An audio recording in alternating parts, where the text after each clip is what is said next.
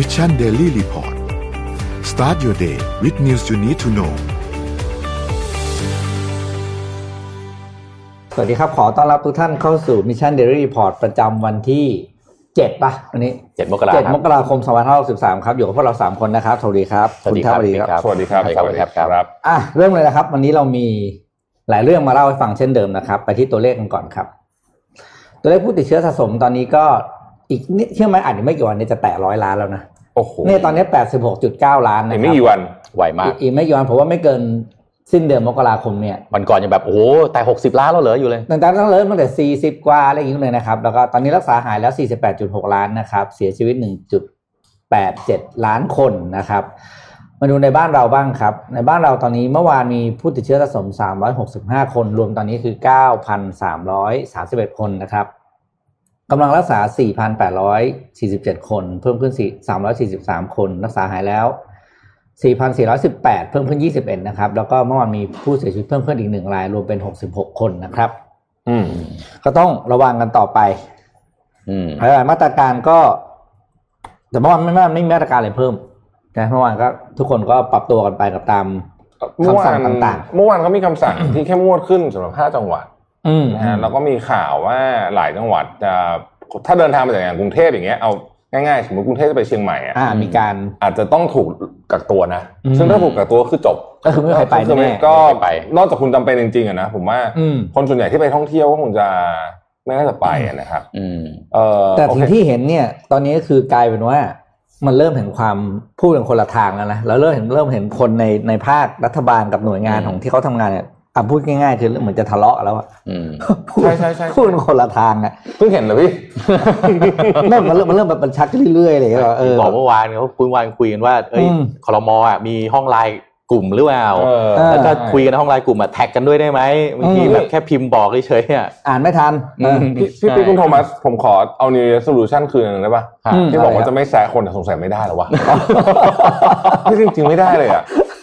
อย่าเรียกแซะอะไรผมคิดว่าเสนอแนะเสนอแนะที่เสนอแนะที่เป็นประโยชน์ดีกว่าส่วนแรกเนี่ยนะโอเคด้วยด้วยภาษาแบบของเรา คือถ้าไม่พูดถึงเลยเนี่ยมันก็จะโดนมองข้ามไปเออมันเหมือนเราไม่ใส่ใจหรือเปล่าอืมเออแต่ไม่ใช่ด่าอย่างเดียวเราก็เสนอโซลูชันให้ด้วยเฮ้ยแต่เราไม่เคยด่านะอ่าเราไม่เคยเราไม่เคยมีคำพูดไม่ดีเพราะฉะนั้นเสนอโซลูชันให้ด้วยไม่เออผมไม่ถือว่าแซะนะเอออ่อ่าแต่ถ้าเกิดเฮ้ยไปเรื่อยอย่างเงี้ยอ่านี่อาจจะอ่าเหมาว่าแซะได้ใช่ไหมอืมได้อ่าโอเคโอเคผม เราเราเราสองคนให้ครับสิทธิ์นั้นคืนกับคุณเลยขอบคุณมากครับเอาไปที่ข่าวใหญ่ที่สหรัฐอเมริกาก่อนมีสองอืมเรื่อง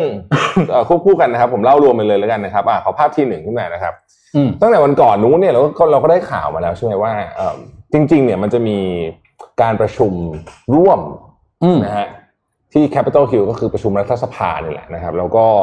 เอ่อรองรับผลของ Electoral College อืมซึ่งอืมซึ่งการประชุมครั้งนี้เป็น ถ้าเป็นภาษาอังกฤษก็คือเป็น purely ceremonial ไม่มีอะไรเลยอืมก็คือรองประธานาธิบดีจะเสนอชื่อประธานาธิบดีคนใหม่อืมนะครับแล้วก็โหวตรับรองกันไปอืมแต่เนี่ยตั้งแต่วันก่อนแล้วเนี่ยนี่ก็เป็นตัวอย่างหนึ่งนะฮะโดนัลด์ทรัมป์บอกว่าไมค์เพนส์รองประธานาธิบดีเนี่ย สามารถที่จะคัดค้าน แล้วก็บล็อกเรื่องนี้ได้อืมอืมนะฮะเพื่อให้โจไบเดนเนี่ย ไม่สามารถขึ้นมารับตำแหน่งได้อย่างอย่างที่เขาอยากคืออย่างที่เขาควรจะเป็นนะฮะอันนี้อ่าอย่างที่หนึ่งแล้วณขณะนี้เนี่ยมีการชุมนุมนะครับ อยู่ที่วอชิงตันดีซีซึ่งก็มีโอกาสจะบานปลายเหมือนกันล่าสุดเนี่ยโดนัลด์ทรัมป์ก็ออกมาทวีตขอให้คนที่ไปชุมนุมเนี่ยอยู่ในกฎระเบียบและกฎหมาย law and order นะฮะอันนี้เป็นรูปที่พี่เพิ่งส่งไปหาดามอะอันนี้เป็นอีกทวีตหนึ่งนะครับเออประประเด็นคืออย่างนี้ครับไมค์เพนส์เข้ามาพูดแล้วว่าเขาจะไม่เขาจะไม่ทำแบบนั้นอืมคือจะทำตามเจตนารมณ์ของรัฐธรรมนูญก็คือ ให้มันเป็นแค่ ceremonial เฉยๆส่วนส่วนหนึ่งจริง ๆ เนี่ยต้องบอกว่ามี มีคนกดดันให้เพนส์ทำแบบนั้นเยอะเหมือนกันนะครับอืมไมค์เพนส์ทำแบบนั้นเยอะเหมือนกันนะครับ แล้วก็มีขั้นถึงไปบอกศาลนะว่าไมค์เพนส์เนี่ยจำเป็นจะต้องบล็อกเอ่อผลโหวตนี้เพราะว่ามันไม่ยุติธรรมมันไม่มันมันมีการโกงกันอะว่างั้นเถอะนะครับอืมแต่ว่าอย่างที่เราบอกมาจนถึงจนถึงวันนี้เนี่ย ก็ไม่มีหลักฐานอะไรทั้งสิ้นนะอืมอืมก็มีการโกงนะครับ เพราะฉะนั้นเนี่ยก็เดี๋ยวคงมีม็อบ แบบที่รุนแรงขึ้นอะอันนี้ผมอืมเดานะฮะที่อืมวอชิงตันดีซีในประเด็นนี้ ซึ่งมันก็ประกอบกับอีกเรื่องหนึ่งของ การเมืองสหรัฐก็คือ การเลือกตั้งที่จอร์เจียอืมนะฮะตอนนี้ต้องบอกว่าโอ้โหแบบ คือผลออกแล้วนะฮะอืมตอนเนี้ยห้าสิบห้าสิบคือเอาเหรอ คือคำห้าสิบสิบคือเดโมแครตได้ห้าสิบอ่ารีพับลิกันได้ห้าสิบก็คือที่จอร์เจียเนี่ยได้ทั้งสองเก้าอี้อืมอืมนะครับชนะแบบเฉียดฉิวแบบสี่โอ้สิบโหห้าสิบจุดสองกับโอ้สี่โหสิบเก้าจุดแปดอย่างเงี้ยเออแบบนี้นะอืม เออตอนเนี้ยผลถ้าไม่มีอะไรคัดค้านถ้าไม่มีใครคัดค้านอะไรนะครับ ตอนนี้ก็คือเอ่อเดโมแครตเนี่ยจะคุมทั้งสองสภาอืมเหตุผลที่คุมทั้งสองสภาเหมือนที่เมื่อวานนี้นนท์ได้อธิบายไปแล้ว ก็คือว่าเวลาคุณได้ Senate ห้าสิบห้าสิบคือเสียงมันจะชนกันถูกไหมฮะอืมมันเป็นสิทธิ์ของประธาน de facto เอ่อประธานวุฒิสมาชิกในโดยตำแหน่งอืมก็คือรองประธานาธิบดีอืมในกรณีนี้ก็คือคามาลาแฮร์ริสอืมอ่านะเพราะฉะนั้นหมายความว่า ถ้าสมมติเสียงเข้ามาห้าสิบห้าสิบห้าสิบปุ๊บคามาลาแฮร์ริสก็จะสมมติกฎหมายนะต้องเป็นก็ฟันธงอ่าให้ผ่านได้เลยครับนะฮะตามหน้าตามเอ่อรัฐธรรมนูญนะครับซึ่งอันเนี้ยเอ่อเคยเกิดขึ้นครั้งสุดท้ายเมื่อปี 2009อืมที่ทำเนียบขาวสภาล่างและวุฒิสมาชิกเนี่ย เป็นฝั่งของเดโมแครตทั้งหมดอืมนะฮะข้อดีของมันคืออะไร ข้อดีของมันก็คือ เอ่อเวลาจะผ่านกฎหมายง่าย จะไม่มีมาติดอ๋อจะนู่นจะนี่อะไรอย่างเงี้ยเพราะว่าทุกอย่างมันตู้มเดียวผ่านหมดเลยนะฮะข้อเสียมันก็คือเอิ่มระบบ check and balance ก็อาจจะหวั่นหวั่นๆนิดหนึ่งนะครับว่าเป็นยังไงนะอะผมขออนุญาตกระโดดเข้าไปที่สรุปข่าวรอบโลกนะครับ ตอนนี้เนี่ย เมื่อวานนี้นะครับ กรุงโตเกียวนะฮะมีผู้ติดเชื้อเพิ่มเนี่ย1,500คนนะครับอืม การคาดหมายกันของบรรดาคนที่อยู่ในรัฐบาลเนี่ยคาดการณ์ว่าวันนี้คือวันพฤหัสนี้เนี่ยนะฮะวันที่ 7 เนี่ยเอ่อรัฐบาลญี่ปุ่นจะประกาศสภาวะฉุกเฉินอืมนะครับอืมในเขตกรุงโตเกียวและอีก 33 เขตรอบๆนั้นนะครับอืมคือคานาคานากาวะไซตามะแล้วก็ชิบะอืมนะฮะ อันนี้นี่จะประกาศสภาวะฉุกเฉินซึ่งจริงๆแล้วเนี่ยพื้นที่เขาก็ร้องขอมาด้วยนะครับแต่นายรัฐมนตรีสุกะเนี่ยแกไม่ค่อยอยากประกาศเท่าไหร่นะฮะอืมเพราะแกรู้สึกว่าคราวที่แล้วมันหนักนะครับที่อินเดียครับผมที่อินเดียตอนนี้เนี่ยเคสเนี่ยอยู่วันละประมาณสักเกือบเกือบสองหมื่นนะครับซึ่งก็ถือว่าค่อนข้างต่ำแล้วนะเพราะว่าก่อนหน้านี้เนี่ยอย่างที่เราบอกกันนะครับมีเจ็ดแปดหมื่นก็มีนะครับผู้เสียชีวิตตอนนี้อยู่หนึ่งแสนห้าหมื่นคนนะฮะที่อินโดนีเซียครับอินโดนีเซียเนี่ยประธานาธิบดีออกมาบอกว่า ตอนนี้เนี่ยวัคซีนเนี่ยนะครับ จะฉีดให้กับประชาชนได้เนี่ยสัปดาห์หน้าเนี่ยนะฮะ 5.8 ล้านโดสในขณะเดียวกันเนี่ย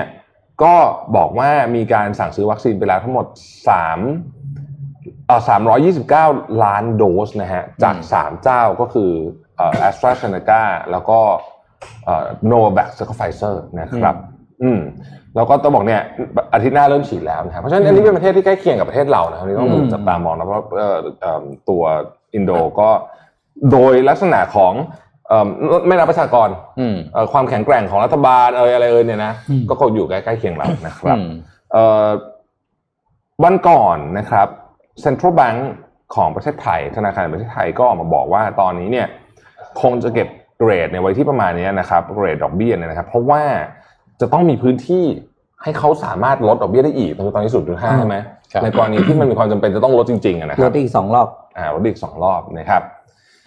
เอ่อเกาหลีใต้น่าสนใจมากอืมเกาหลีใต้เนี่ยเคสตอนนี้เนี่ยแตะพันนะครับ แล้วก็ตอนเนี้ยเกาหลีใต้เนี่ยร้านที่ถูกสั่งปิดไปอะนะครับ อันนี้จะเป็นรอบที่สามอะนะครับ ที่ได้รับเงินช่วยเหลือ อืมอืมนะครับพูดถึงเงินช่วยเหลือเนี่ยเมื่อวานนี้มีข่าวมา ยังไม่ยังเป็นแค่ข่าวเท่านั้น ยังไม่รู้จะเป็นจริงหรือเปล่านะครับ คือมีรัฐบาลอยากจะรื้อฟื้นเราเออไม่ใช่เราเที่ยวด้วยกัน อะไรนะอะเราไม่ทิ้งกันอะเราเอไม่ทิ้งอกันเราไม่ทิ้งกันนะครับอืมโดยการให้เงิน 4,000 บาทต่อคนเป็นเวลา 2 เดือนนะครับ กับประชากรไทย 40 ล้านคนอืมอืมคือให้อะอืมคือผมผมคิดว่าเขาอยากให้อยู่แล้วล่ะคำถามคือตังค์อืมอืใช่ไหมอ่าที่จีนครับ ตอนนี้จีนเนี่ยในเหอเป่ยมณฑลเหอเป่ยซึ่งอยู่อืมประมาณขวาบนบนอืมแถวปักกิ่งนะครับ กลับมาเข้าสู่สิ่งที่เรียกว่า war time mode อีกครั้งหนึ่งนะครับ หลังจากที่มีผู้ติดเชื้อภายในมณฑลเนี่ยนะฮะคือไม่ได้มาจากข้างนอกเนี่ยนะครับ เมื่อวานนี้ 63 คนอือืมมนะฮะอันนี้คือรวมทั้งแบบแสดงการและไม่แสดงการจริงเขาต้องแยกครับนะฮะทั้งสองอันนี้เนี่ยทำให้ตอนเนี้ยแม้ว่าตัวเลขคนสามคนที่อื่นฟังดูชิลมากใช่ไหมแต่ที่จีนเขาซีเรียสมากนะครับ ก็กลับมาอีกทีหนึ่งเพราะว่าสิ่งที่ต้องไม่ลืมก็คือกำลังจะตรุษจีนอืมอ่าเขาไม่อยากให้จุดตัวนี้เป็นจุดระบาดรอบใหม่อืม นะครับเพราะฉะนั้นเนี่ยคนที่อยู่ในเหอเป่ยเนี่ยอาจจะถูกล็อกดาวน์ก็เป็นไปได้นะครับบริสจอนสันนะฮะบริสจอนสันเนี่ยบอกว่าภายในสัปดาห์นี้และสัปดาห์หน้าต่อเนื่องเนี่ยนะครับ จะมีการให้วัคซีนอีกหลักล้านโดส กับประชากรอังกฤษหลังจากได้ฉีดไปแล้ว 1 ล้านโดสนะครับขณะนี้เนี่ยประชากรอายุเกิน 80เนี่ย25%ต้องการฉีดวัคซีนไปแล้วนะครับในขณะเดียวกัน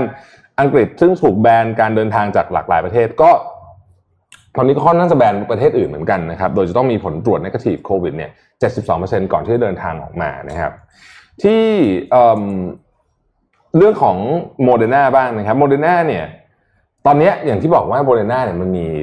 การทดลองที่จริงๆฉีดครึ่งโดสก็พอนะครับเพิ่งมารู้ตอนนี้ก็เหมือนกันผมก็รุ่นผมก็เพิ่งรู้ตอนนี้นะแต่ว่าตอนเนี้ยที่อเมริกาเขากำลังเทสกันอยู่ ถ้าเกิดเป็นไปได้เนี่ยเขาอยากจะฉีดแค่ครึ่งโดสเพื่อให้การฉีดเนี่ยเร็วขึ้นนะครับ อืมกำลังลองดูอยู่นะฮะอืม แล้วก็อะมาเก๊าครับวันนี้มาเก๊ารายได้จากคาสิโนนะครับลดลงมาต่ำที่สุดในรอบ 14 ปีนะครับลดไปทั้งหมดเบาๆฮะ79%นะครับรายได้นะคำนวณตัวเลขกันไม่ถูกเลยนะครับ สุดท้ายจริงๆแล้วนะครับเอ่อของของสรุปข่าวรอบวันเนี่ยนะครับดรเกรบาเยซุสนะครับเลขาธิการของ WHO นะครับออกมาตำหนิจีนตรงๆเลยอืมอันนี้ออกมาตำหนิตรงๆเลยบอกว่าเออจีนเนี่ยเหมือนกับ ขัดขวางการสืบสวนเพื่อหาต้นตอของโคโรนาไวรัสนะนี่เขาพูดอย่างนี้เลยนะครับอืมอ้าวแล้วก็เอิ่มเขาบอกว่า I'm very disappointed with this news given that two members have already begun their journey and others are not able to travel at the last minute ก็คือรัฐบาลจีนไม่ให้เข้านะครับอืมเอิ่มคือเขาบอกว่าเขาก็เขาก็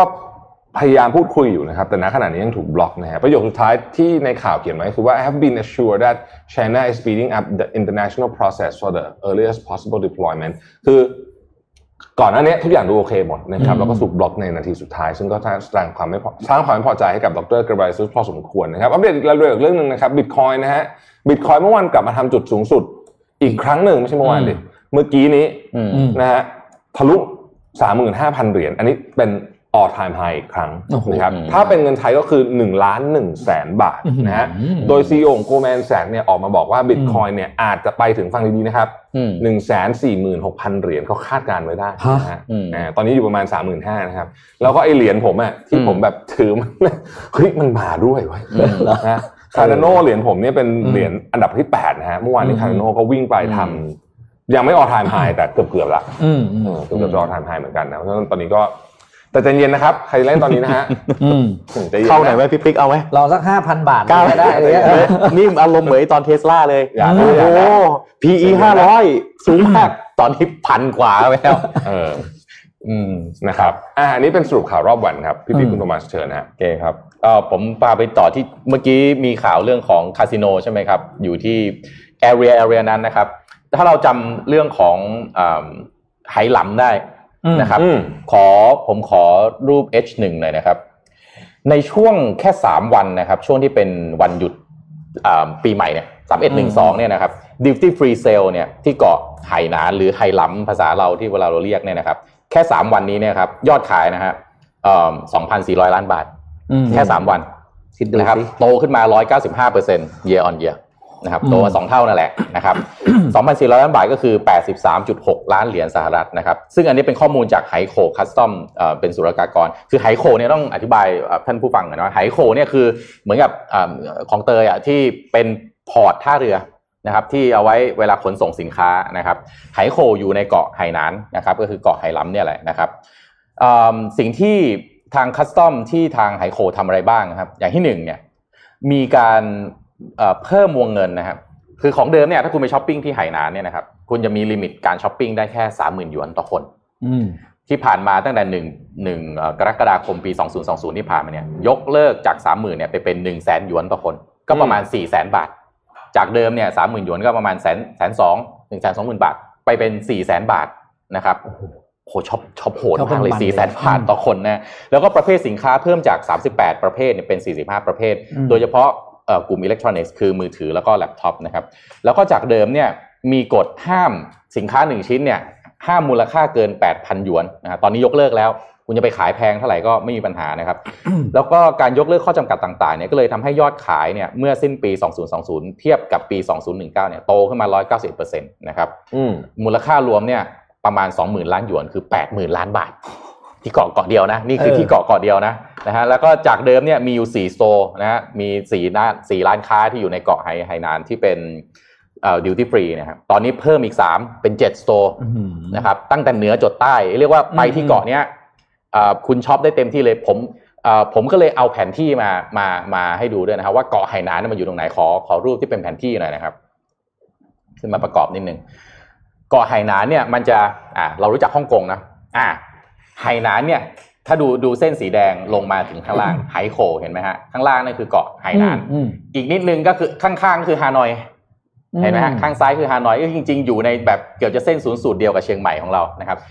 เอาผมเอาสีแดงมาให้ดูด้วยเนี่ยคือเดี๋ยวเราเพิ่มเติมให้สีแดงเนี่ยคือเอ่อทางด่วนชื่อว่าเอ่อเอ่อเฉินหนานไหโขเอ็กซ์เพรสเวย์มีความยาว 3,700 กิโลเมตรอืม ที่เอามาเล่าเนี่ยเพราะว่าคือให้เห็นว่าทำไมเอ่อจีนเนี่ยถึงไปทำความเจริญไว้ที่เกาะไหหลำก่อนจะเอ่อที่เราเคยได้ยินนะฮะจะทำให้เกาะนี้เป็นเกาะใช่ทดลองอะไรอืต่างมๆใช่ไหมฮะที่จะทำให้แบบเป็นเมืองที่น่าอะไรน่ามาช้อปปิ้งเอ่อภูมิทัศน์ดีสะอาดทำเอ่อไอใช้รถไฟฟ้าอะไรเป็นหลักเนี่ยนั้นถ้าดูเนี่ยเพราะว่ามันมีถนนเส้นเนี้ยครับที่ยาวติดอันดับต้นๆของโลกเนี่ยนะครับ ลากตั้งแต่ต้นลงมาถึงข้างล่างนะครับ ข้างบนเนี่ยเอ่อตรงที่ที่มันขาดข้ามทะเลไอ้ไอ้ทะเลเนี่ยนะครับ อันนั้นเป็นอุโมงค์ส่วนส่วนที่ต่อลงมาจากข้างล่างที่เข้าไปถึงเกาะไหโขเนี่ยตรงนั้นนะเป็นสะพานนะครับอืมทั้งหมดเนี่ย3,700กิโลเมตร เอาเป๊ะๆคือ3,710กิโลเมตรนะครับเพราะฉะนั้นความเจริญหลายอย่างเกาะเนี้ยจึงกลายเป็นเหมือนแซนด์บ็อกซ์ของประเทศจีน ดีไม่ดีอนาคตข้างหน้านะทำเป็นเล่นไปไอ้เกาะเนี้ยอาจจะถูกทำลองทำให้เหมือนโมนาโคก็ได้ เป็นแบบว่าพวกอืมเอ่ออะไรนะ tax free duty free ทั้งหลาย แล้วก็คนมีสตังค์อะอ่าไปใช้ชีวิตที่นั่นมาใช้ชีวิตที่นี่ได้ แต่ต้องแบบเอ่อต้องอะไรก่อนจะเข้าเกาะได้ก็ต้องมีการตรวจเช็คก่อนอ่าใช่ไหมประวัติว่าเออประวัติต่างๆ เป็นยังไงนะครับนั้นถ้าถามว่าเอ่อจีนต้องแคร์ต้องแคร์ฮ่องกงขนาดนั้นไหมลองดูไฮโคฮ่องกงเนี่ย แทบนี่ขยายแผนที่แล้วนะยังแทบจะไม่เห็นพื้นที่เลยนะอืมฮ่องกงคือขึ้นไปหน่อยประมาณลงมันอยู่ระหว่าง กวางโจวถ้าเห็นกวางโจวนะฮะกับไหโขอยู่ตรงกลางๆอะนี่แทบจะไม่ขึ้นบนแผนที่ด้วยซ้ำนะนั้นถามว่าจีนต้องแคร์ฮ่องกงขนาดไหมจริง ๆ แล้วเนี่ยอาจจะไม่ต้องแคร์ขนาดนั้นด้วยก็ได้นะผมขอต่ออีกข่าวหนึ่งนะครับอขอรูป H เอ่อ H สองหน่อยนะครับล่าสุดเนี่ย จีนก็มีการเปิดตัวสำนักสำนักงานคมนาคมขนส่งมณฑลไหหนานนะครับ มีการเปิดเผยเรื่องการก่อสร้างทางหลวงเลียบชายฝั่ง นะครับ ยาวเกือบพันกิโลเมตร อันเนี้ยคือให้เห็นเลยว่าเออไหหนานเนี่ยเวลาเขาทำเนี่ยนะเขาทำดิวตี้ฟรีเสร็จปั๊บไปสร้างพวกโครงสร้างพื้นฐานตามเข้าไปด้วยนะครับ โดยเส้นทางหลักของอทางหลวงเนี่ยจะมีความยาว 988 กิโลเมตรนะครับวิ่งเนี่ยเรียกว่าเอ่ออะไรนะวิวข้างทางเป็นทะเลตลอด 900 988 กิโลเมตรนะเงินลงทุนเนี่ย 65,000 ล้านบาทนะครับก็จะยกระดับไหหนานให้เป็นศูนย์กลางการท่องเที่ยวและบริโภคระหว่างประเทศอืมคือผมคิดว่าตอนนี้นะเราจะมาห่วงมาเลห่วงสิงคโปร์ว่าจะเป็นคู่แข่งเราเนี่ยไม่พอนะคุณห่วงไหหนานก่อนเลยตอนเนี้ยอืมเพราะว่าโอ้โหมีทั้งดิวตี้ฟรีอืมนะอินฟราสตรักเจอร์ก็ปรับเดินทางก็ไม่ได้ยากอืมนะครับ แล้วก็เอ่อ จีนเนี่ยก็เผยแพร่แผนแม่บทนะฮะที่จะสร้างไหหนานให้เป็นท่าการค้าเสรีระดับสูงนะครับเมื่อวันที่ 1 มิถุนายนในปีที่แล้วนะครับ โดยโครงการทางหลวงชมวิว สายนี้เนี่ยก็จะเป็นหนึ่งหนึ่งในส่วนของการก่อสร้างโครงสร้างพื้นฐานนะครับสำหรับแผนริเริ่มท่าเรือการค้าเสรีด้วย ก็คาดว่าจะเป็นการช่วยให้การเข้าถึงแหล่งท่องเที่ยวของไหหนานได้มากขึ้นอืมนะครับนี่เมื่อวานนี้ พูดเรื่องนึงขอพูดหน่อยได้ไหมที่ครับบอกว่าเราจะมองใครไม่มองใครเนี่ยฮะครับเมื่อวานนี้ผมก็โพสต์อันหนึ่งไปไปดูในเพจ Mission to Moon อืนะมชื่ออะไรนะ อะไรสักอย่างอะบอกว่าคนกลางๆไม่จะมีอยู่ยากอะเอออ่าเออเอออ่าอะไรแบบเนี้ยนะ ไม่มีที่ว่างคนโอ้โหกลางๆอีกแล้วแม่เจ้าทัวร์ลงแบบให้โอ้โหเละอะต้องใช้คำว่าเพราะว่าเหรอโพสต์ engagement สูงมากเออห้าพันกว่าคนแล้วห้าพันแชร์เออห้าจุดคือคือคือผมจะบอกอย่างนี้นะครับมคือคือคือคือแล้วแต่ทุกคนมีความคิดเห็นส่วนตัวได้ แต่ว่าอืมถ้าเกิดว่าคุณโอเคคำว่า average เนี่ยนะอืมคุณต้องโอเคประเทศไทยมากนะตอนเนี้ยอืมเพราะเราเนี่ยอยู่กลางๆหมดเลย corruption index เราก็อยู่ร้อยหนึ่งจากร้อยเก้าสิบอืมอืมใช่ไหมอืมเอ่อ การศึกษาเราอาจจะค่อนมาทางต่ำๆหน่อยอืมอ่า แต่บางบางอย่างเราอยู่เยอะนะ อืม คือถ้าเฉลี่ยเฉลี่ยหมดแล้วผมว่าประเทศไทยเนี่ยอยู่แถวๆหรืออาจจะเกินค่าเฉลี่ยด้วย อืม เกินแสดงว่าถ้ถ้าการความมีอยู่รเท่าวมไหร่ทุกอย่างนะเกินค่าเฉลี่ยนะอืม ของประเทศทั่วโลกนะครับ อืม แสดงว่าเราแฮปปี้มากนะเราไม่ต้องทำอะไรแล้วนะไม่ต้องพัฒนาอะไรใดๆทั้งสิ้น อืม อันเนี้ยสุดยอดแล้ว เพราะว่าเกินใช่ค่าเฉลี่ยแล้วไงใช่ใช่ ถูกไหมเราก็ลองฝากพิจารณาดูนะ คือผมพูดแบบเนี้ยในมุมมองนี้แล้วกันอืม หรือถ้าเกิดเราทำบริษัทเราอะ เออ จัดอันดับ ranking มาเราอยู่ที่50เลย จากร้อยอ่จากร้อยเนี่ยเราชิลไหมอืมเราโอเคไหมเราทำเราก็อยู่อยู่อย่างนี้แหละห้าสิบก็โอเคไหมมันก็เสียวจะตกอันดับไปมากกว่านั้นเหมือนกันคือตกไปมากกว่านั้นก็ไม่ไหวแล้วเหมือนกันนะก็โดยปกติมันตกง่ายกว่าขึ้นอยู่แล้วไอ้ห้าสิบเนี่ยก็ต้องถามด้วยห้าสิบเพราะพื้นฐานเดิมดีหรือเออห้าสิบเพราะพยายามที่สุดแล้วจากถูกถูกถูกเออนะจากจาก สามสิบมาเป็นห้าสิบหรือจากเออเก้าสิบมาเป็นห้าสิบใช่ไหมอันอันนี้ก็ฝากไว้ฝากไว้คิดบอกว่าเออเอ้ยถ้าเกิดคิดว่าเราโอเคเรากลางๆได้อยู่แล้วเนี่ยนะอืมก็คุณต้องเลือกบทประเทศไทยเลยแหละเพราะว่าประเทศไทยเนี่ยตอนนี้ above average อยู่พอสมควรใช่ทีเดียวใช่นะฮะอืมคุณอืมนะก็เอาลองดูพิจารณากันเองผมว่าอันนี้เอออันนี้เป็นเรื่องเป็นเรื่องส่วนบุคคลนะฮะเป็นเรื่องส่วนบุคคลอะเดี๋ยวต่อที่จีนอีกนิดนึงนะครับ ไปดูภาพ P4 ครับ ตอนนี้เนี่ยอ่าที่ เฮ้ย P นี่ P อะไรวะ P5 P5 ก็ต้อง P5 โทษทีเทนเซ็นนะครับ ก็มีข่าวความร่วมมือกับมิตซุยซึ่งเป็นบริษัทยักษ์ใหญ่ของญี่ปุ่นเนี่ยเขามีสองคนที่เขาทำโครงการร่วมกันก็คือจะพาผู้ประกอบการญี่ปุ่นเข้าไปทำตลาดในจีนครับเนื่องจากตอนนี้เนี่ยนักท่องเที่ยวมาเที่ยวญี่ปุ่นไม่ได้ใช่ไหมแล้วก็ญี่ปุ่นก็เป็นอ่า เขาเรียกว่าเป็นสวรรค์ของนักท่องเที่ยวจีนอยู่แล้วอืมพอมาไม่ได้รายได้ก็หาย ก็เลยเกิดความร่วมมือกันระหว่างสองบริษัทนี้นะครับ ก็คือเทนเซ็นกับมิซุยเนี่ยเขาจะร่วมกันทำอ่าเขาเรียกว่าอำนวยความสะดวกให้กับสินค้า แล้วก็บริการของญี่ปุ่นเพื่อไปทำตลาดในประเทศจีนโดยผ่านแพลตฟอร์มของ WeChat อืมนะว่าจะทำเรื่องของโปรโมทอีคอมเมิร์ซช็อปทำโฆษณาทำวิดีโอ content ต่างๆ จากที่คนญี่ปุ่นเข้าไปจีนเนี่ยยากเย็นเหลือเกินครับ Tencent จะทำให้หมดเลยอืมอืม แล้วก็เหมือนกับอืมก็เป็นการแลกสื่อกัน Tencent ก็จะเอา Cloud Service เอ่อเขาเรียกนะ Data Center ครับมาตั้งไว้ที่ญี่ปุ่นอืมแต่ Data Center นั้นนะอ่าทาง Tencent เป็นเจ้าของนะ แล้วก็ใช้ Cloud Service ของมิตซุยอืมอะไรอย่างเงี้ยคือก็จะแบบเป็นการแลกเปลี่ยนกันแต่สุดท้ายคือผู้ประกอบการญี่ปุ่นเนี่ยจะได้ประโยชน์จากการเข้าสู่ตลาดจีนโดยผ่านแพลตฟอร์มของ WeChat อืมซึ่งอันเนี้ยบอกเลยว่ามัน work มากเลยนะอืมเพราะว่าจีนเนี่ยถ้าคุณไม่รู้ วิธีเข้าเขาอะโอ้ยาก คุณคลำคุณคลำไม่ถูก แล้วคุณเป็นญี่ปุ่นนะเข้าไปเองด้วยโคโคตตรรยากยากยากมาก ยากมาก เราก็เลยอะพูดจริงเราก็บอกอยากจะเห็นแบบ เออเนอะบ้านเราแบบทำอย่างเงี้ย อืม คือมันต้องนำโดยโคเปเรทยักษ์ใหญ่นะใช่ขอคนที่แบบเออชื่อสมมติอย่าง CP ยกตัวอย่างแล้วกันอะอ่าเพราะ CP ต้องมีความสัมพันธ์ที่ดีที่ดีกับมากจีนกับจีนอืมอ่า CP อาจจะไปร่วมมือกับใครสักคนหนึ่งแล้วก็เนี่ยเป็นเกตเวย์เหมือนกับเป็นหัวหอกที่จะลากผู้ประกอบการเนี่ยเข้าไปในจีนอืมให้ได้ อืม เนี่ยมันจะเพราะบอกเลยคุณเข้าไปเองเนี่ยเละยากมากจริงอืมๆเอออาจจะแจกของก่อนแจกของโอ้โหนี่ของแจกของของเยอะของเต็มไปขหมอดงเลยเยอะนะฮะเอ่อใครที่ยังหาซื้อ no rules rules ไม่ได้อ่าพรุ่งนี้เรามีแจกสามเล่มผมหาไม่ได้ละโอ้อ่าไม่เอี่ยมเลยนะฮะโอเค แต่วันนี้ไม่มี วันนี้แจกเอาแจกไฮป์แล้วกันนะครับ ครีมทามือแบบทาอืมเอ่อเนียนกริปฆ่าเชื้อฆ่าเชื้อนุ่มๆนะฮะนุ่มๆอ่านุ่มๆไม่ต้องไม่ต้องเอ่อถ้าใครฉีดแอลกอฮอล์แล้วแล้วมือแตกเนี่ยเชิญเลยนะไฮป์นี่ดีมากอืม ไปซื้อที่ 1948 beauty com เนี่ยแจกสองอย่างนี้แล้วกันอะอืมอืมเอ้ยผมซื้อแล้วห่อดีมากเฮ้ยผมชอบไอ้ตะข่ายคุณอะน่ารักดีนะขอบคุณมากครับห่อห่อกระแทกช่วยกันขายของต้องอย่างนี้แหละฮะผมแอบอ่าผมแอบซื้อมาใช้แล้วฮะแต่ไม่ได้บอกขอบคุณมากครับ เยี่ยมเลยผมผมอ่าว่าแล้วก็มีขายของไปขายของมาเดี๋ยวก่อนถามคำถามนี้ก่อนฮะท่านไอ้เมื่อกี้ที่คุณโทมัสบอกเส้นแดงๆอะครับกี่กิโลเออมีคนเขาตอบรอมาแล้วผมเห็นคนหนึงตอบรอมาแล้วเดี๋ยวนี้เดี๋ยวนี้คนดูเราง่ายเลยเหรอดักก็ดัก ทางด่วนชื่ออะไรนะครับ เชิญ เชิญเชิญเอ่อเชิญนายไหโคโอ้โหอ่าเออนั่นแหละพี่พี่ปิ๊กพี่ปิ๊กวางวางกิโลผมกินี่โลเนื้อเอออ่านั่นแหละยาวกี่กิโลเมตรนะครับครับครับเดี๋ยวเดี๋ยวขอกลับมาเรื่องประกาศของแจกแล้วกลับมาเรื่องนี้นิดหนึ่งอืมหนังสือแจกนะครับอ่าเทคนิคทำสไลด์นำเสนออะไรก็ผ่านในสารนาที โดยอาจารย์มาเอดะคามารินะครับครับ ถ้าทุกคนจำได้เราเคยเอาหนังสือเรื่องพรีเซนต์ด้วยภาพอะไรนั่นน่ะอืมอืมอ่าอะไรนะมาพูด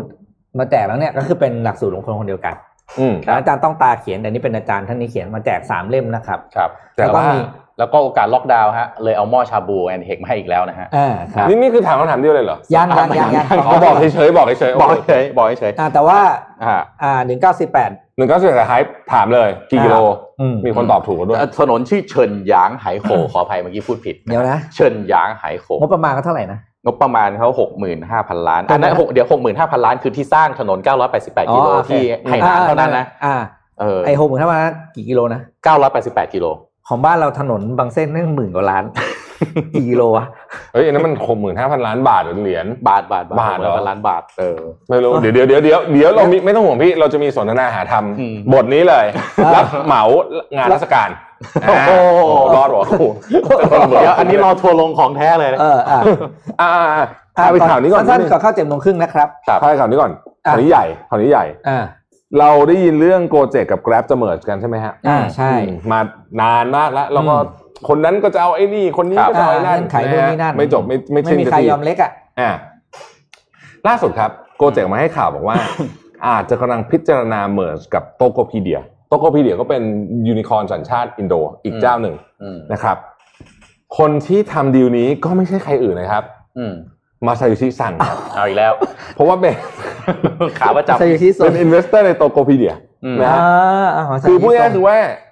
เขารู้สึกว่าดีล Grab เนี่ยมันอาจจะไม่เกิดอืมเพราะว่าอ่าต่างคนต่างต้องการในสิ่งที่อีกฝ่ายหนึ่งเป็นคนอยากใหญ่ให้อ่าเป็นคนใหญ่นะอืมแต่ในกรณีของ Tokopedia เนี่ยมันต่างกันเยอะมาก เพราะว่า 2 บริษัทเนี้ยเขาเป็นเพื่อนกันเลยแหละเจ้าของอะนะครับอ่าผู้ก่อตั้งอะนะครับแล้วก็มี friendly relationship อืมเอ่อเขาเป็นพาร์ทเนอร์กันอยู่แล้วในเรื่องโลจิสติกกับเอ่อ payment service นะครับอืมหากรวมกันสำเร็จก็จะเป็นบริษัทมูลค่า 18,000 ล้านเหรียญนะครับ ก็จะเป็นบริษัทในย่านเนี้ยที่ใหญ่มากๆหนึ่งบริษัทหนึ่งก็6แสนล้านบาทอืมประมาณนะอืมอืมใหญ่ก็ปตทก็1.1ล้านอะประมาณครึ่งหนึ่งของปตทอืมก็ต้องถือว่าใหญ่มากนะครับสำหรับบริษัทสตาร์ทอัพสิ่งน่าสนใจก็คือว่าสองบริษัทเนี้ยครับยังไม่มีใครกำไรเลยนะอืมแต่หกแสนล้านนะแต่หกแสนล้านนะเพราะว่าเพราะว่ามันเป็นนะสตาร์ทอัพเราก็รู้อยู่เรื่องของการสเกลต่างๆนานาเหล่านี้นะครับถึงไม่มีใครกำไรก็ตามเนี่ยแต่คุณมาฟังรายชื่อนักลงทุนนะครับนอกจากมาซาโยชิซังแล้วเนี่ยนะครับเอ่อ SoftBank เนี่ยนะครับ Google Facebook Microsoft PayPal นะครับอ l ลิบาเทนเซนเหมยต่วนอืมเป็นนักลงทุนอยู่ใน 2 บริษัทนี้ทั้งสิ้นนะครับ ณ ขณะนี้เนี่ยถ้าเข้าไป listed อยู่ในบริษัทเอ่ออยู่ในตลาดหุ้นที่อินโดนีเซียเนี่ยจะเป็นบริษัทใหญ่ลำดับ 6 ของประเทศตามหลัง Unilever อินโดนีเซียนะครับโอ้โหมีมันเอิมเยอะใหญ่มากนะอืมอืมมี monthly active user เนี่ย138ล้านคนโอ้โหนะฮะ138ล้านคน monthly active user นะครับ เยอะกว่าประชากรประเทศไทยอีกนะสองเท่า หากดีลนี้จบเราก็จะได้เห็น 2 ยักษ์ใหญ่สมมติดีลนี้จบจริงๆนะครับครับก็สองยักษ์ใหญ่ก็คือ Grab อืมและนี่แหละ บริษัทใหม่ที่จะเกิดขึ้นจาก Grab กับ Tokopedia อื้อหือือมเฮ้ยอย่างนี้มีโอกาสไปเล่นระดับ global เออเลยนะเนี่ยอืมถ้าแบบนี้ได้อะพูดถึงพูดถึงมาซาโยชิซงนิดหนึ่งต่อคือคนเนี้ยครับ ผู้เขียนคนเนี้ยพูดต่อเกี่ยวอีกเหรอไม่ใช่อ๋อคือไม่ใช่เยือเขาเขาเป็เป็นนถามว่าเกี่ยวอีกเหรอเกี่ยวเกี่ยวเกี่ยวเกี่ยวคือคืออาจารย์มาเอดะคามารินเนี่ยเขาเป็นคนทำ presentation มาซาโยชิซงนะ อ๋อเหรอที่ซื้อบริษัทรัวๆเนี่ยนะอันน่าสนใจน่าสนใจ คนนี้แหละเป็นคนเออทำสไลด์ให้ ผมอยากรู้ใครเป็นคนทำดีลแต่ละดีลเขาเนี่ย คือโอ้โหเราหาคนเดียวไม่เจอแต่คนทำสไลด์เจอละคนนี้แหละคนนี้แหละนะเออเพราะฉะนั้นคือแกเป็นเทพในการทำสไลด์ของญี่ปุ่นเออเพราะฉะนั้นการย่อเป็นเทพเจ้าของการทำ presentation โอ้โหน่าสนใจเฮ้ยเว้ยแต่ผมเออชอบแกมากนะแกเป็นคนที่แบบอืมแบบ แบบ he is everywhere คือมีดีลไหนขึ้นมาก็ต้องมีชื่อแก เออ เออเอออออะเราเข้าเจ็ดโมงครึ่งกันดีกอะว่าครับเดี๋ยวมาช่วงที่คุณเข้าคุณเจ็ดโทโมงมัสครึ่งนะครับ ก็ หัวข้อนะครับ คือปีใหม่แล้วมันก็เปิดมาด้วยล็อกดาวน์นะครับอืมอืม ผมก็เลยอยากตั้งคำถามครับ อยากให้ทุกๆท่านได้ลองตั้งคำถามกับตัวเองครับว่า ปีนี้ครับ เราอยากตั้ง resolution ว่าเราอยากให้ตัวเองอะเป็นคนแบบไหน คือไม่มีถูกไม่มีผิดนะครับ คือคนเราอะมีหลายแบบมีหลายประเภท แต่เอ่อแน่นอนว่าผมว่าหนึ่งใน resolution ของทุกคนก็คือว่าเฮ้ยปีเนี้ยเราอยากเลิกนิสัยที่ไม่ดีอืมใช่ไหมส่วนใหญ่จะเป็นแบบนั้น เราอยากทำเรื่องที่ดีๆ ที่เราตั้งใจอยากทำวันนี้ก็เลยอยากจะมาชวนให้มุมคิดนิดนึงแล้วกันนะครับ ไม่ได้ไม่ได้ชี้นำหรืออะไรนะครับว่าเฮ้ยแบบไหนล่ะที่เราอยากจะเป็นนะครับ ในเนี้ยมีคนอยู่สามประเภท เดี๋ยวขอขอคลิปหน่อยนะครับเราเลยเอาคลิปมาให้ดูนะฮะ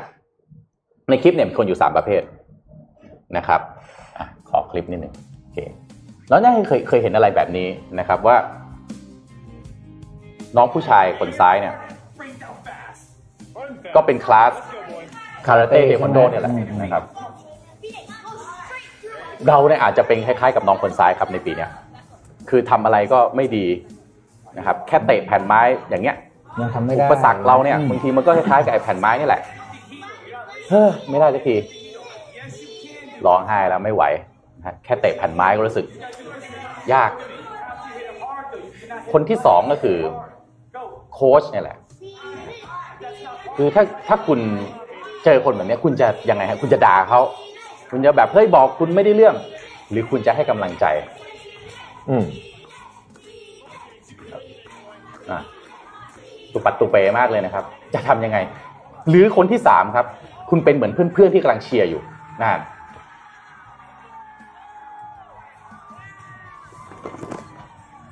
ในเนี้ยมีคนอยู่สามประเภทอืมคนที่ทำอะไรแล้วก็ไม่ได้เรื่องเลยนะครับอืมแล้วก็ต้องยังต้องพยายามอยู่ขณะที่คุณก็ทำได้แล้ว กับคนที่เก่งแล้วนะครับ แล้วก็ เออ แล้วก็คำแนะนำเลยนะเอ่อช่วยเหลือคนอื่นกับคนที่สามก็คือกองเชียร์กองเชียร์เอ่อขอขอขอสไลด์หน้าต่อไปนะครับ ก็เลย ผมอยากจะเลย อยากจะให้ข้อคิดไว้แบบนี้ครับ คือ when you strong help ถ้าคุณเก่งอะไรบางอย่างแล้วนะครับ ขอให้ช่วยเหลือคนอื่นด้วยนะครับ when you get give ถ้าคุณได้รับแล้ว ขอให้แจกจ่ายให้คนอื่นด้วยนะครับ when you fail give it another try ถ้าวันนี้คุณยังล้มเหลวอยู่นะครับอืม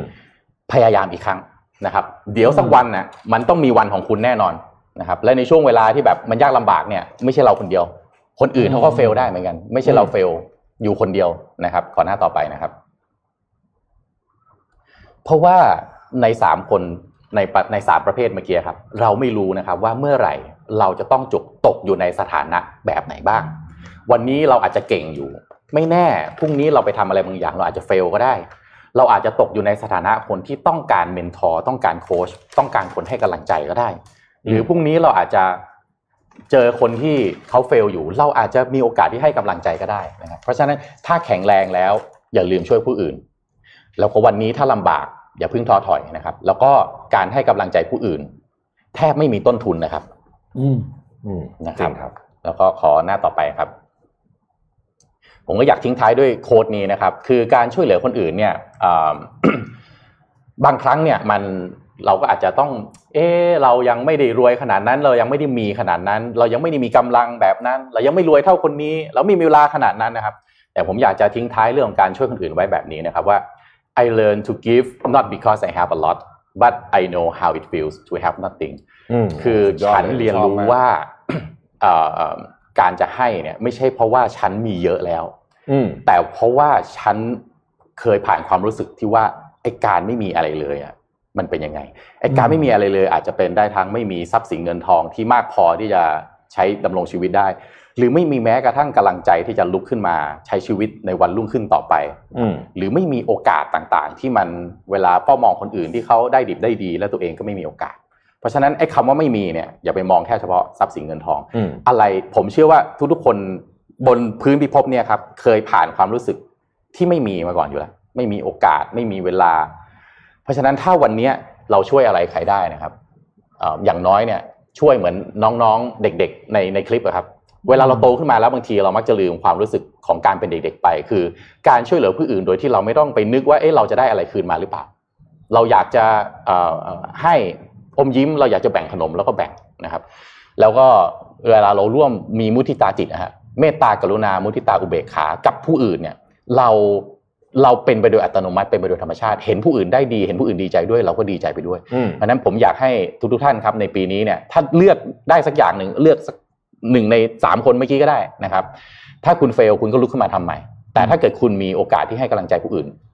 เรื่องการให้กำลังใจแทบไม่มีต้นทุนครับอะอืมจบเจ็ดโมงครึ่งวันนี้ครับยอดเยี่ยมครับงดงามชอบงดงามโค้ดชอบโค้ดนะฮะใช่ครับผมผมขออนุญาตพากระโดดไปต่อเลยนะครับ ด้วยความรวดเร็วนะฮะเมื่อวานใน Financial Times ออกบทความมาหนึ่งมาบอกว่า pitfall opportunities and people to watch into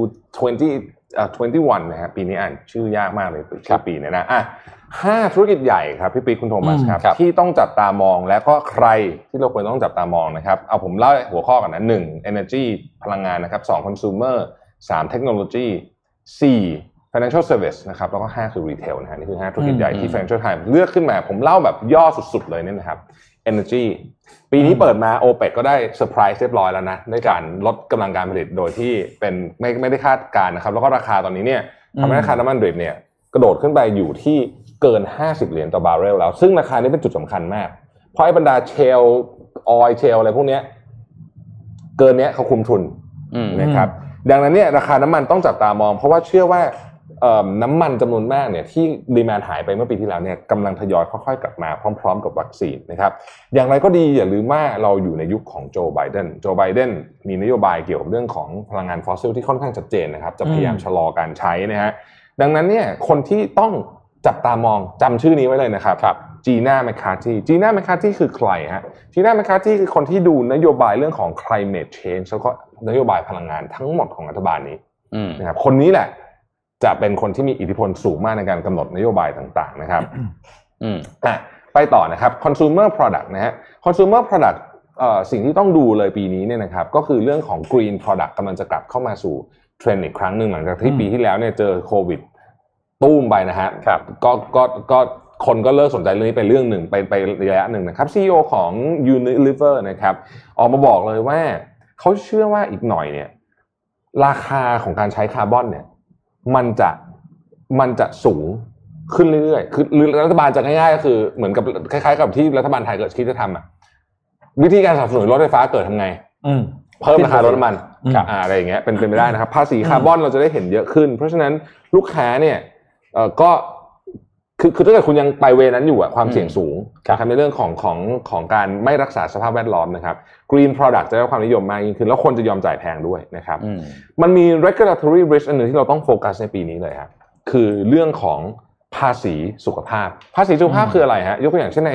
อังกฤษเนี่ยนะครับ อังกฤษเนี่ยมีการคิดภาษีของเครื่องดื่มที่มีน้ำตาลเกินมาตรฐานอืมอืมชูการ์แท็กนะครับแล้วตอนแรกคนด่าเละเลยนะ อืมครับแบบโอ้ยไร้สาระนู่นนี่แต่ปรากฏว่าเฮ้ยมันได้ผล มันได้ผลฮะคนกินน้อยลงจริงๆนะครับเพราะฉะนั้นตอนนี้เนี่ยรัฐบาลอังกฤษก็เลยมีความคิดว่างั้นจังฟู้ดจะเป็นรายต่อไปโอ้เออภาษีนะฮะจังฟูดภาษีไขมันอ่าอืมอืมแต่ตอนเนี้ยเอ่อ Financial Times ก็เลยบอกว่าคนที่ทำ process food ทั้งหลายอะอะ process food มีเยอะมากนะครับอืมอืมขนมนมเนยไส้กรอกไส้กรอกอะไรพวกเนี้ยเอ่อกำลังอยู่ภายใต้การกดดัน เพราะว่าไม่งั้นเนี่ย อีกหน่อยเนี่ยรัฐบาลจะค่อยๆตามเก็บไอ้พวกเนี้ยทีละเรื่องเหมือนภาษีบุหรี่อะอ่าเออพอเขาเริ่มทุกทุกคนเห็นตรงกันว่าอันนี้คือเรื่องที่ไม่ดีใช่ไหมสมมตินะอือืมก็เริ่มเก็บภาษีนะครับเออต่อไปก็คือกลุ่มเทคครับ กลุ่มเทคเนี่ยปีนี้โอ้โหต้องบอกว่าเป็นปีทองคือคนอื่นเขาเละใช่ไหมอืมแต่กลุ่มเทคนี่เป็นปีทองโตอยู่ะคนเดียวโตแรกบริษัทขนาดใหญ่ของโลกที่เป็นเทคเนี่ยขึ้นทุกอันแต่มันก็จะมีอิชชูหนึ่งที่เป็นความเสี่ยงอืมก็คือเรื่องของ regulatory เอ่อ ที่เป็นฟ้องร้องกันอยู่นะครับอืมฝากฝั่งของสหรัฐอเมริกาและยุโรปนะฮะอืมก็ฟ้องอันคล้ายๆ กับลักษณะของ antitrust กับทุกเจ้าใหญ่ยกเว้น Microsoft ครับ Microsoft โดนไปแล้วนะครับ ในขณะที่ฝั่งจีนเองก็ไม่น้อยหน้านะฮะปกติไม่ค่อยมีใครพูดเรื่องนี้นะอืมแต่ฝั่งจีนเองก็กำลังซัด Alibaba Ant Financial Group แล้วก็เพิ่งมาเอิ่มแล้วก็ Tencent อืมอยู่เช่นเดิมนะครับ คนที่ต้องจับตามองเขาบอกจะเป็นใครไปได้อีกล่ะ นอกจาก อีลอนมัสในปีนี้นะครับอีลอนมัสปีนี้เนี่ยนอกจากจะจับตามองที่ว่าหุ้นขึ้นมา8เท่าแล้วเนี่ย อีกเรื่องหนึ่งก็คือ โครงการ Starlink ของ SpaceX อืมอ่านะครับโครงการ Starlink ของ SpaceX เนี่ยถ้าเกิด commercialize เมื่อไหร่จะเป็น first global broadband network deliver from satellite อืมนะครับนั่นหมายความว่านี่ ถ้าได้รับความนิยมนะฮะอืมนี่จะเป็น disruption ใหญ่แบบมโหฬารใช่ร satellite กับ telco ครับอือืมมผมกำลังจะเสนอไอเดียหนึ่งนะไม่ใช่เสนอ ผมคิดดูนะครับลองลองปากคุณลองคิดดูนะครับอืมเริ่มต้นจาก target ลูกค้ากลุ่มบนก่อนนะอืมโทรศัพท์มือถือเทสลาคุณคิดว่าคุณอดใจไหวไหมที่จะไม่ซื้อโอ้โหอ้าวจริงๆอ่าจองคิวเลยอะอืมอ่าหุ้นแล้วก็ขึ้นนี่ไงอีกเชื่อกับหุ้นขึ้นอีก Starlink อ่าโทรศัพท์มือถือเทสลาครับอ่าดีไซน์ด้วยเอารถยนต์มาเป็นอืมเอ่อนั่นนะอ่าคุณจะอดใจไม่ซื้อไหวเชียวหรือออ่าอ่าถูกต้องใช่ไหมอืม ใช่ไหมอ่าลองคิดดูดีนะฮะแต่ Apple เขาก็ต้องเตรียมแผนไว้แล้วด้วยการออก Apple Car เออเอาอ่ามันครอสกันไม่แถมอะไรวะสายเนี่ยชาร์จนะไม่ใช่ไม่ใช่ไม่ใช่สายชาร์จเออเขาบอกว่า Apple Car ช่วยแถมยางรถยนต์ด้วยนะครับไม่มียางยางซื้อเองยางไปซื้อเด็ดที่ไม่อยากร้านหน้าบ้านได้นะฮะอืม financial service นะครับ financial service เนี่ยใหญ่สุดสัปดาห์สำหรับปี 2021 ไม่มีอะไรใหญ่ไปกว่า Brexit อืมนะครับตอนนี้ก็เริ่มเห็นผลแล้วนะครับ มูลค่าเทรดปริมาณเยอะมากเลยเนี่ยอืมหายไปจากลอนดอนนะครับ ตอนนี้เนี่ยเอ่อ กลุ่มบรรดา regula- regulator ของ EU กำลังตัดสินใจว่า derivatives ที่มีมูลค่าทั้งหมดฟังดีนะครับครับ78 ล้านล้านยูโรโอ้โหกี่บาทวะเนี่ยเครื่องคูณคิดไม่เลขถูกเออนะ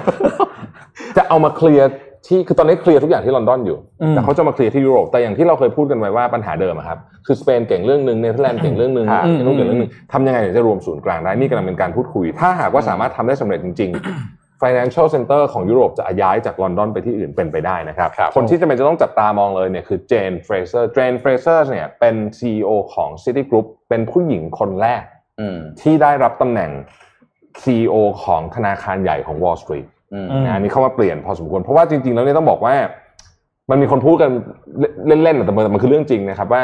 Wall Street Bank เนี่ยมันเป็นพื้นที่สำหรับ rich white male อืมเลยแหละอ่าคือมี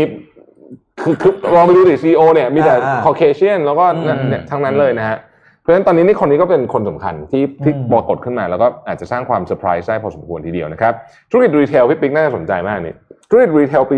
2020 เนี่ยเห็นชัดเจนเลยว่ามี winner กับ loser อืม winner คือใคร Walmart Target ฮะ Walmart ไม่ไม่นับอเมซอนนะอเมซอนอ่า นั่นออนไลน์แต่ว่า Walmart Target เนี่ย winner เลยอืมนะครับคนยังไปอยู่ยอดขายเพิ่มขึ้น ส่วนไอ้ที่เหลือทั้งหมดที่ไม่ได้กล่าวชื่อมาเนี่ยอืมเรียบเรียบเละ นะฮะอืมปีนี้เนี่ยสิ่งที่ต้องจับตามองคือเรื่องของค่าแรงขั้นต่ำอืมอืมคือตอนนี้ก็เรามีการล็อบบี้เพื่อเพิ่มค่าแรงขั้นต่ำอยู่นะครับ แล้วก็สิ่งที่เกิดขึ้นกับอเมซอนที่เราเห็นว่ามีคนไปประท้วงอืมเรื่องสภาพการทำงานนู่นนี่เนี่ย อาจจะส่งผลไปกับทุก retailer เลยอ่านะครับคนที่ต้องจับตามองครับเดวิดไซมอนเดวิดไซมอนคือใครฮะเดวิดไซมอนคือไซมอน property group อะอืมอ่านะฮะไซมอน property group เดิมเนี่ยเป็นผู้บริหาร ศูนย์การห้าค้าสิบศูนย์การค้าอืมใหญ่ที่สุดหนึ่งของสหรัฐอเมริกาอืมเจ้าของพื้นที่อะอือืมมอ่านะครับ วันนี้ลงมาซื้อลูกค้าที่ล้มละลาย ลูกค้าที่เคยเช่าเขาที่ล้มละลายอืมซื้อไปทำเองหมดเลยนะครับอืมตั้งแต่ JC Penney Forever 21 Brooks Brothers และอื่นๆอีกมากมายอืมวันปีหน้าเราจะเห็นว่าคนที่เคยทำ real estate มาตลอดชีวิตเนี่ยนะอืมอ่าคนเนี้ยอืมคุณทำเดวิด retail ไซมอนเนี่ยนะอืมจะมาทำรีเทลมันแน่นอนอืมมันแน่นอนอืมนะฮะแล้วจะฟื้นได้ไหมเนี่ยต้องมาดูนะอืมแอบงงนิดนึงได้ไหมอะ แกเป็น landlord เออ ผู้เช่าไม่จ่ายตังค์แก อืมแล้วแกเอาตังค์เนี่ยมาซื้อผู้เช่าวะเนี่ยแกมีตังค์สำรองเยอะงั้นเลยเหรอ ก็ก็เออใช่ใช่โลกทุนนิยมก็อย่างเงี้ยพี่ ผมอยากทำเสียงแบบคุณปามี่ยังเลยอะ นี่พูดถึงเมื่อกี้อะคุณคุณแท็บพูดเอภาษีเนี่ยอืมยาสูบอะไรพวกเนี้ยอืม อืม เออมันมีข่าวอันหนึ่งเหมาไถรู้จักไหมครับรู้จักไม่กล้าวรูปขึ้นเออไอไอไอเหล้าจีนอะอ่าอ่าอ่าเออปีที่แล้วนะครับ ยอดขายนะสี่แสนห้าหมื่นล้านบาทนะกำไรนะกำไรนะสองแสนสามหมื่นล้านบาทโอ้โหโอ้โหเกือบห้าสิบเปอร์เซ็นต์เหรอกำไรครึ่งหนึ่งกำไรสองแสนล้านบาท เออผมก็เลยเฮ้ยทำไมมันเยอะขนาดนี้ ไปดูจอห์นนี่วอ k เกอร์ดีเอจิโอกำไรยี่ห้าเปอร์เซ็นต์นี่เหมือนกัน โอ้โห เฮ้ย ของพวกนี้นี่กำไรแบบเออเยอะจริง ๆ นะอืมกำไรแบบไม่ธรรมดาจริงๆอะเออกำไรสองแสนห้าหมื่นสองแสนสามหมื่นล้านวันบาทก่อนเห็นข่าวใน จะเอามาอ่านแล้วมันผ่านไปนานก็เลยไม่ได้เล่า เดี๋ยวต้องไปหามา มาเล่าให้ฟัง บริษัทสุราในจีนนี่แหละ ฮะก็ให้หุ้นกับเมืองที่ตัวเองอยู่ อ๋อเออเอ้ยไอเดียดี ให้หุ้นเลยนะ เหมือนกับว่าพอขายได้อืม อ่ามีปันผลก็กลายเป็นเงินปันผลแล้วก็เข้าครับ ซิตี้ ไอเนี่ยจริง ๆ อยากคุยต่อคือว่า เฮ้ย เงินตั้งเดี๋ยวเดี๋ยวหาปัญหาก่อนคือณไปคือก่นผมหาไม่ข่าวไม่ใช่ก่อนไม่ใช่คือะไรลงปนะไม่นานเองอืมเอยแล้วแล้วเอ่อแอลกอฮอล์บ้านเราอะถ้าอ่าอ่า ถ้าไม่ถ้าไม่ผูกขาดเนี่ยอืม เงินมันกระจายไหมฮ่าฮ่าฮ่าเออมันเงินโอ้โหแล้วแบบ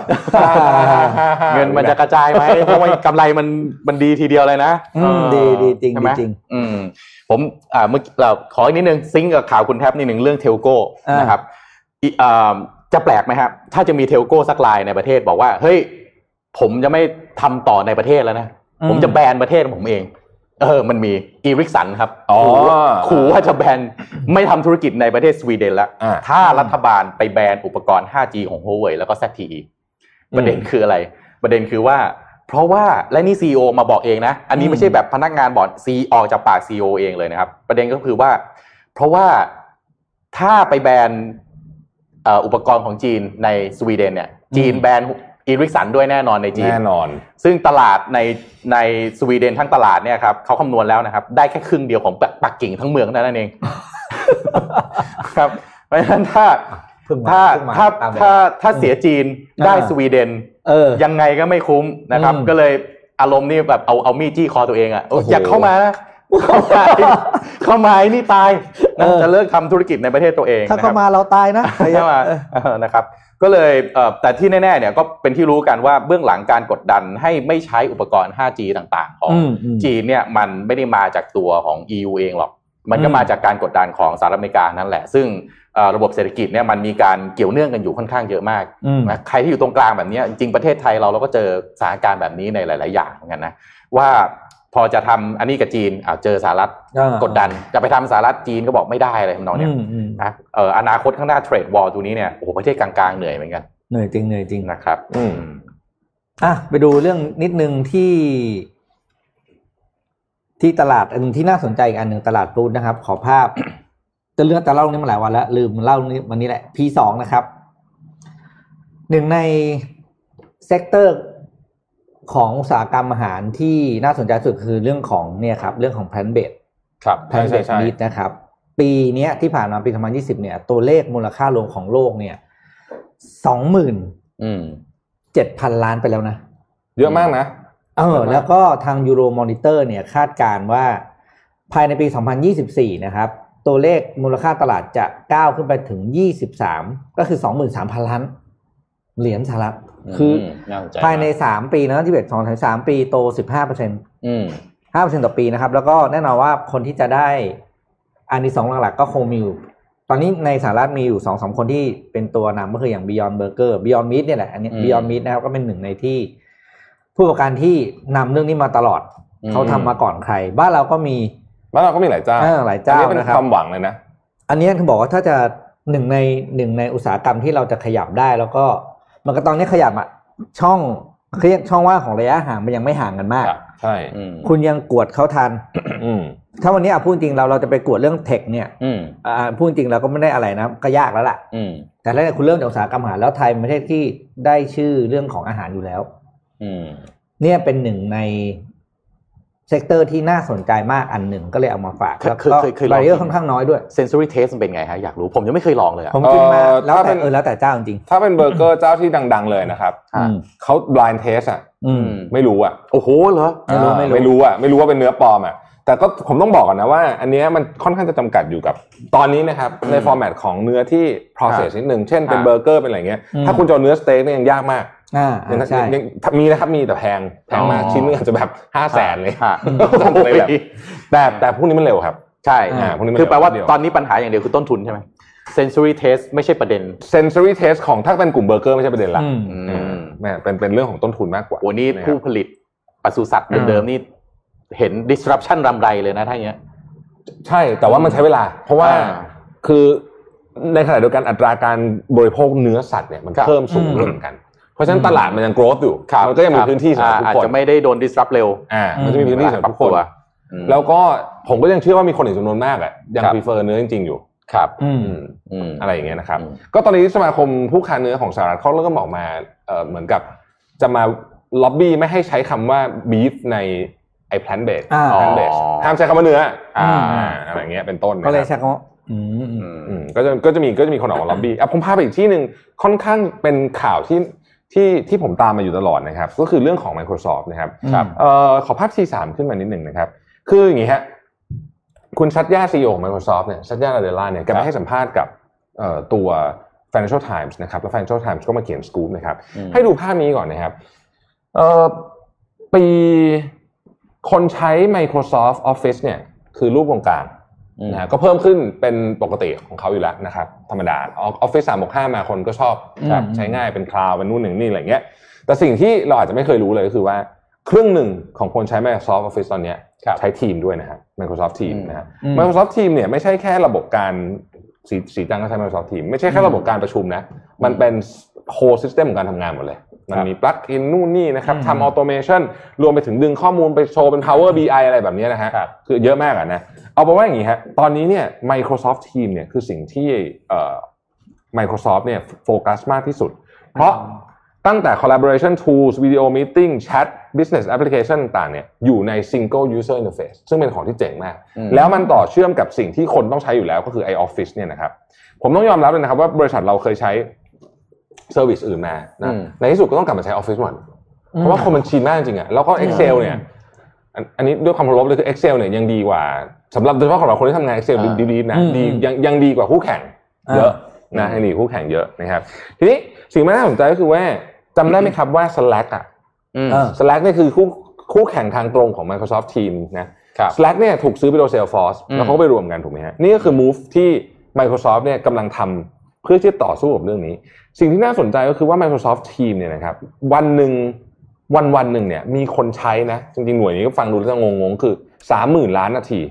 คือคนที่ใช้เนี่ย daily active user เนี่ยนะครับประมาณ 115 ล้านคนเนี่ยใช้วันละ 4 ชั่วโมงโดยเฉลี่ยนะเยอะมากอืมนะอืมคือเยอะมากค้างไปเลยว่าสี่ชั่วโมงเออมันเป็น business app อะคือมันเปิดทั้งวันอะนะฮะอืมซึ่งตัวเลข 115 ล้านคนเนี่ยเมื่อเดือนกันยายนเนี่ยนะครับ เพิ่มขึ้นมา 10 เท่าจาก กลางปี 2019 กลางปี 2019 มีคนใช้ 13 ล้านคนอืมอืมนะฮะกระโดดขึ้นมาเป็น 115 ล้านคนนะครับ ซึ่งอันนี้เนี่ยถือว่าเป็นเรื่องที่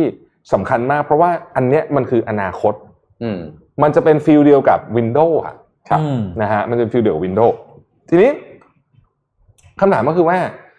แล้ว move นี้ถูกวิพากษ์วิจารณ์ยังไงบ้างนะครับอืมคนจำนวนมากซึ่งก็ต้องบอกว่าเป็น Microsoft Critics อยู่แล้วเนี่ยนะครับอืมก็บอกว่า เฮ้ย นี่ไม่แฟร์นี่หว่า ไม่แฟร์เพราะอะไรฮะ ไม่แฟร์เพราะว่า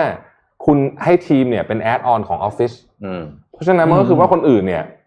ผูกขาดไม่มีโอกาสจะแทรกเข้ามา ก็คืออ่าผมได้ผมได้ Teams มาใช่ไหมครัจากบออฟฟิศใช่ไหมอืมเออแล้วผมจะไปซื้อแชทอันอื่นอีกไหมอะสมมตินะฮะอืมอ่าอืมเพราะว่าไม่ต้องไม่ต้องไม่ต้องจ่ายเพิ่มนี่ครับถูกไหมครับอืมซึ่งอันเนี้ย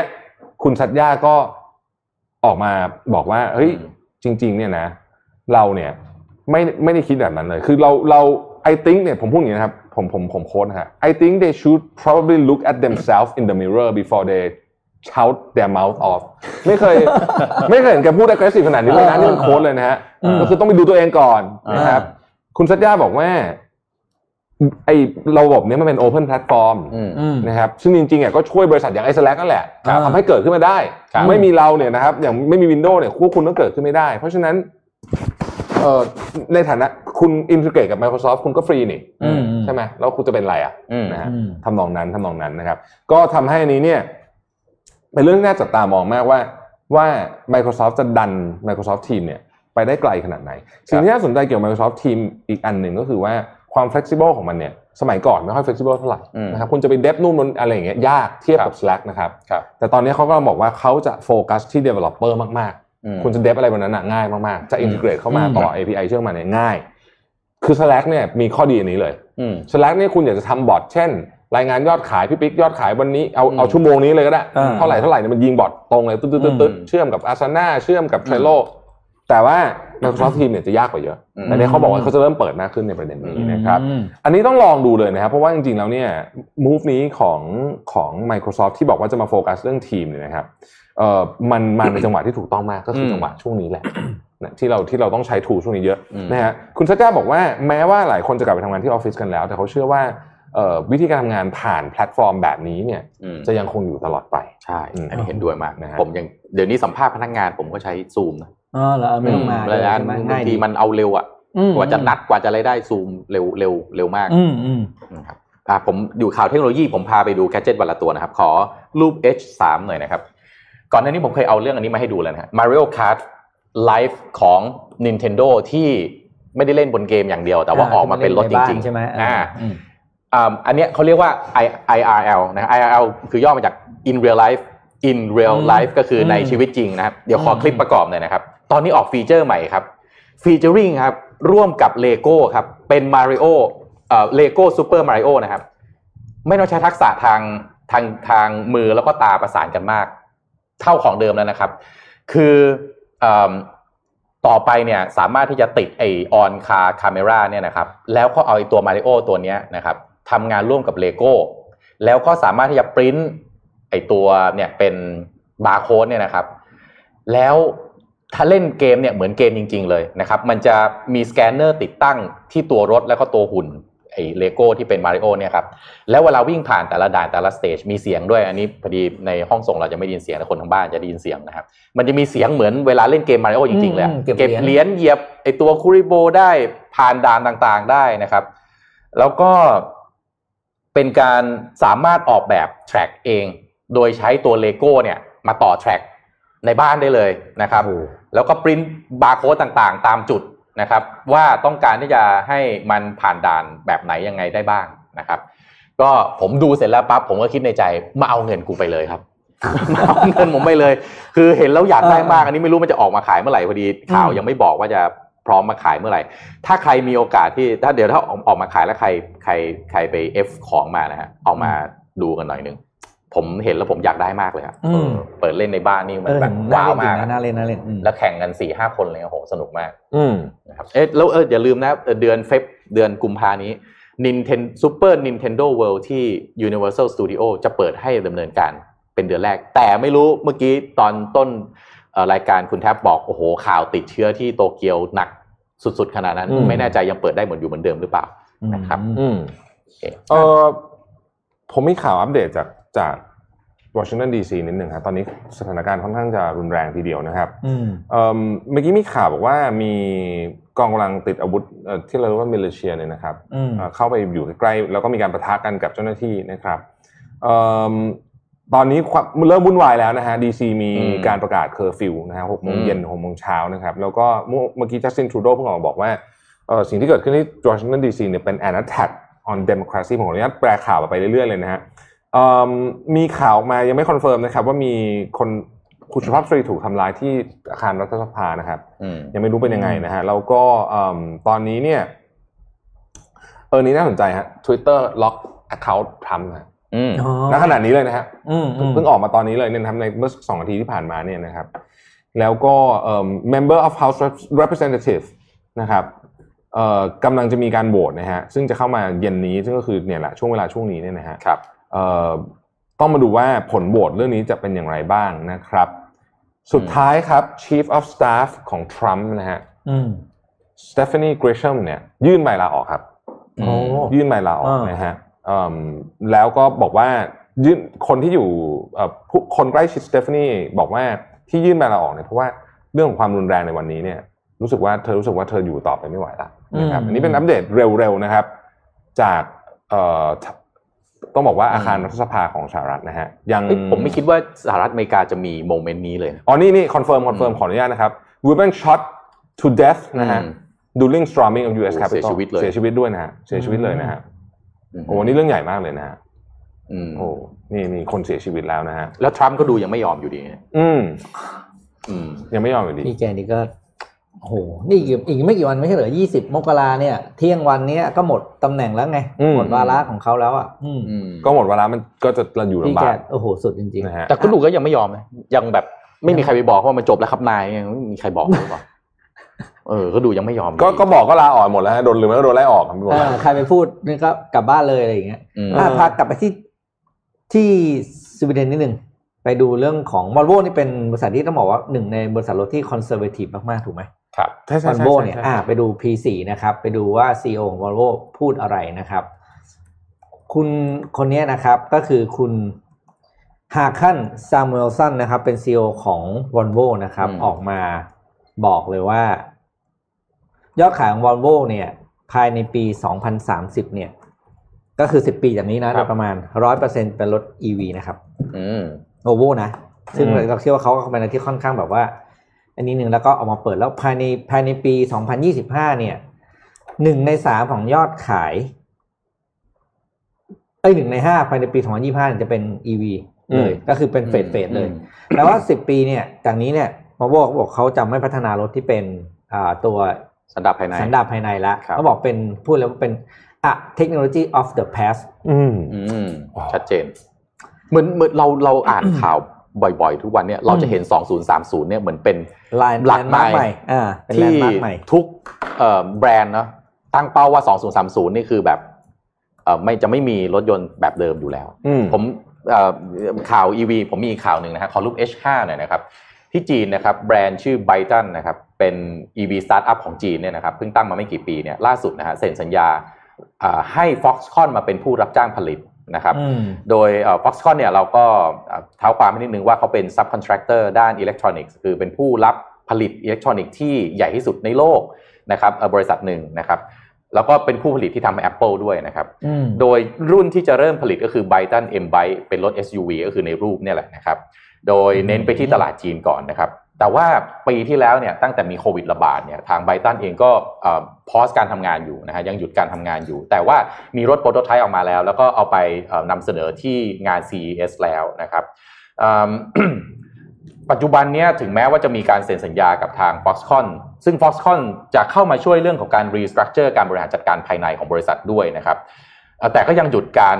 ดำเนินงานอยู่นะฮะจะหยุดจะหยุดการดำเนินงานไปถึงประมาณเดือนมิถุนายนของปีนี้นะครับ อะทำไมทำให้ Foxconn เนี่ย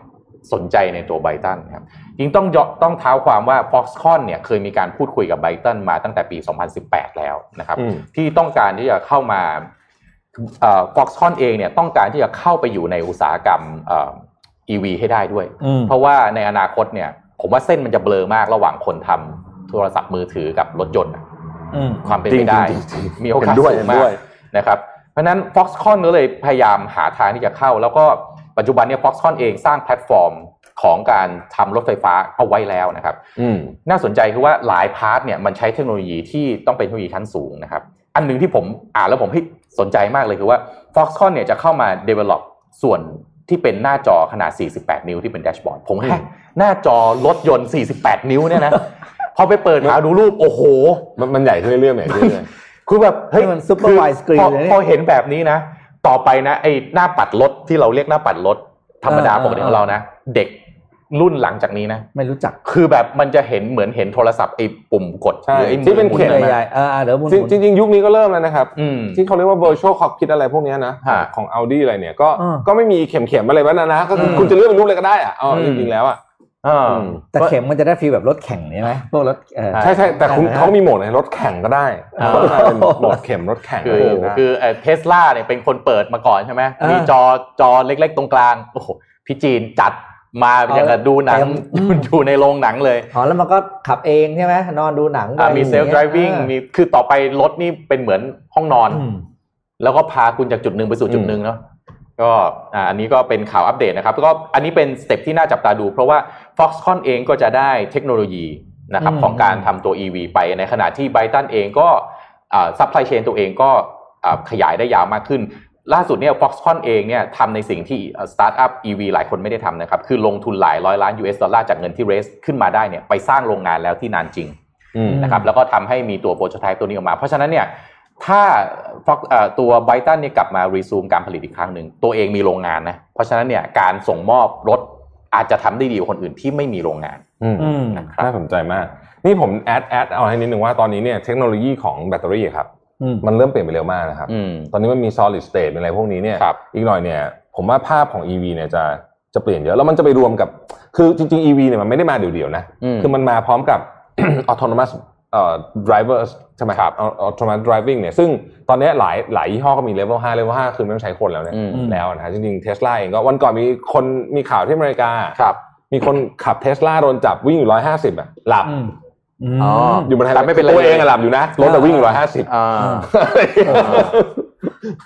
คือแบบมันพีคมากมันพีคมันพีคขึ้นเรื่อยๆแล้วพอ 5G มา